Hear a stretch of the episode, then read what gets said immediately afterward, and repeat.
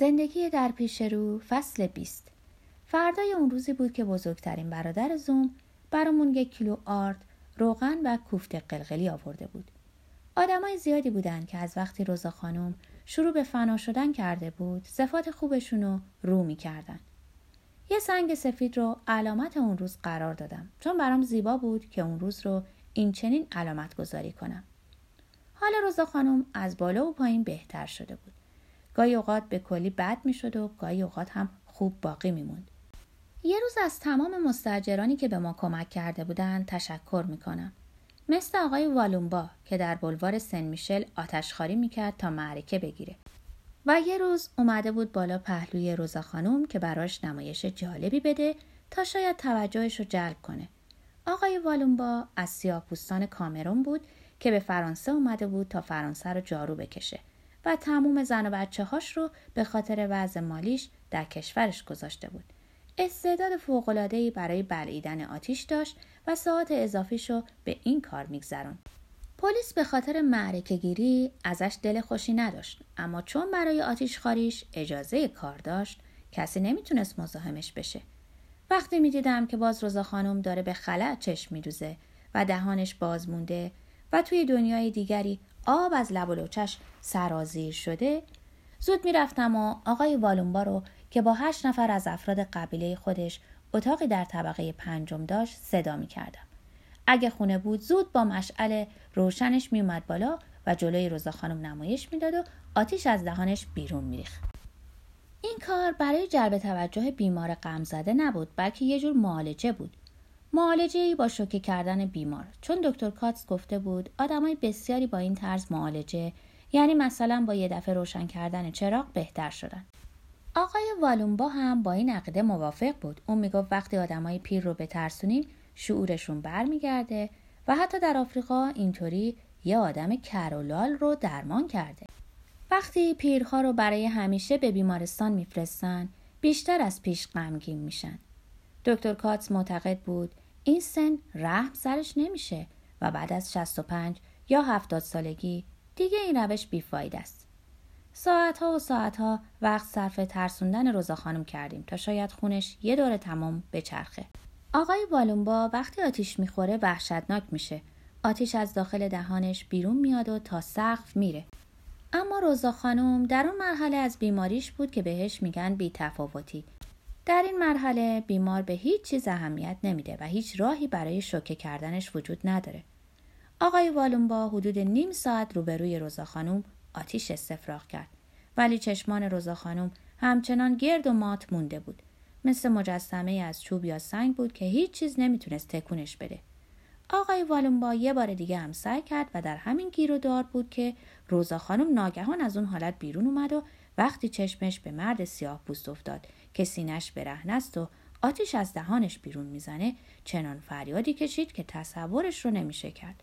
حتی خواست فرار کنه ولی ما جلوشو گرفتیم. بعدش هم به حرفای ما گوش نداد و بلعیدن شعله رو در خونش ممنوع کرد.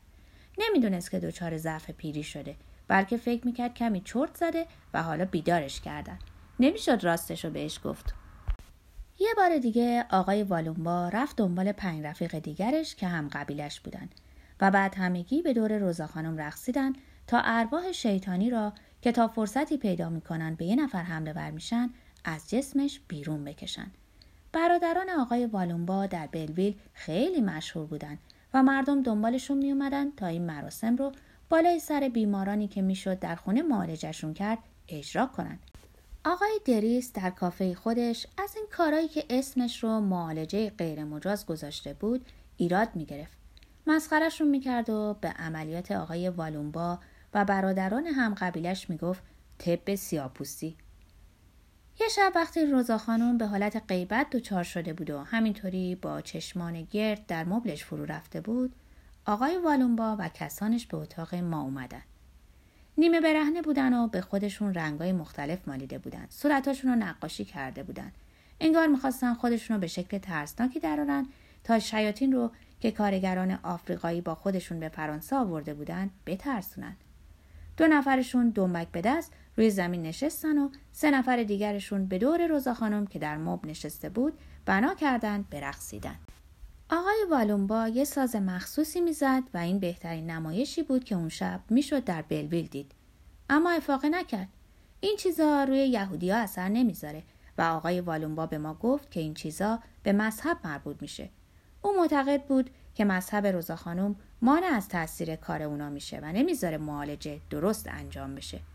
خیلی تعجب کردم چون روزا خانم در وضعیتی بود که نمی‌دونم مذهب به کجای اون می‌تونست پناه برده باشه. اگه عقیده منو بخواین موقعی می‌رسه که حتی یهودی ها هم دیگه یهودی نیستن. از بس که دیگه هیچی نیستن. نمی‌دونم آیا تونستم مقصودم رو بفهمونم یا نه. اما مهم نیست چون اگه می‌شد فهمید حتما باز هم چیز زننده تری از آب در میومد کمی بعد برادران آقای والونبا داشتن ناامید می شدن چون روزا خانم در اون وضع به هیچ چیزی توجه نمی کرد و آقای والونبا برام توضیح داد که ارواح خبیسه تمام راه های ورودش رو مسدود کردن و اونا هر چه سعی کنن بهش راه پیدا نمی کنن. هممون روی زمین به دور زنک جهود نشستیم و کمی استراحت کردیم. چون در آفریقا عدهشون بیشتر از بلویله و می‌تونن مثل کارگرای کارخونه رنو نوبتی به دور ارواح خبیسه برقصن. آقای والومبا رفت عرقیات و تخم مرغ آورد و همگی دور روزا خانوم که انگار نگاهش رو گم کرده بود و همه جا دنبالش میگشت دلی از عزا در آوردیم. همانطور که داشتیم میخوردیم تعریف کرد که در کشورش احترام گذاشتن به پیرا و رسیدگی به اونا خیلی آسون تره تا در شهر بزرگی مثل پاریس که انقدر کوچه و طبقه و سوراخ سنبه داره که آدم فراموششون می‌کنه. و خب ارتش رو هم که nemiشه برای پیدا کردن اونا بسیج کرد. ارتش در پی جووناست. اگه ارتش تمام وقتش رو صرف رسیدگی به پیرا می‌کرد که دیگه ارتش فرانسه نبود. گفت که لابد در شهرها و ییلاقات دهها آدم پیره. اما هیچ کس نیست به آدم بگه کجا باید پیداشون کرد و در نتیجه کسی از وجودشون باخبر نمیشه. دیدن یه پیرزن یا یه پیرمرد در کشور بزرگ و قشنگی مثل فرانسه دل آدم رو میسوزونه و مردم همینطوری به قدر کافی ناراحتی دارن. پیرزن و پیرمردا دیگه به درد کاری نمی‌خورن و فایده ای هم به حال اجتماع ندارن. پس ولشون می‌کنن که زندگی کنن. در آفریقا اجتماع به شکل قبیله است و در این قبیله ها پیرها به خاطر کارایی که قادرن بعد از مرگشون برای آدم بکنن طرفدارای زیادی دارن. در فرانسه به خاطر طبع خودپسند مردم قبیله وجود نداره. آقای والومبا میگه فرانسه کاملا از حالت قبیله بودن در اومده و به همین خاطره که گروه های مسلحی به وجود اومدن که با هم همبستگی دارن و سعی می‌کنن کاری انجام بدن. آقای والومبا میگه جوونا احتیاج به قبیله دارن وگرنه قطره میشن در میون دریا و این دیوونهشون می‌کنه. آقای والومبا میگه همه چیز داره انقدر بزرگ میشه که دیگه لازم نیست آدم اعداد کمتر از هزار رو بشماره.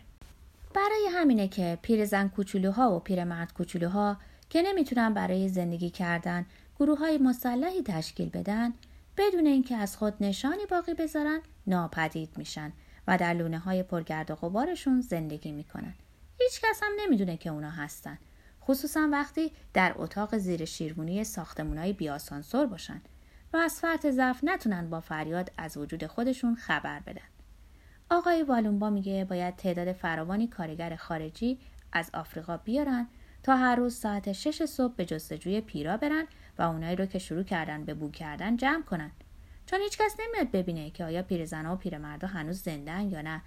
و فقط وقتی همه چیز روشن میشه که به زن دربون خبر میدن در راپله ها بوی گند بلند شده. آقای والومبا همیشه خیلی خوب حرف می‌زنه. مثل اینکه یه وقتی رئیس قبیله بوده. صورتش پوشیده از آثار زخمه که نشانه های مهمی هستند و این میرسونه که در قبیلش بسیار مورد احترام بوده و همه حرفش رو گوش می‌کردن. اون هنوز در بلوی زندگی می‌کنه. یه روز میرم به دیدنش.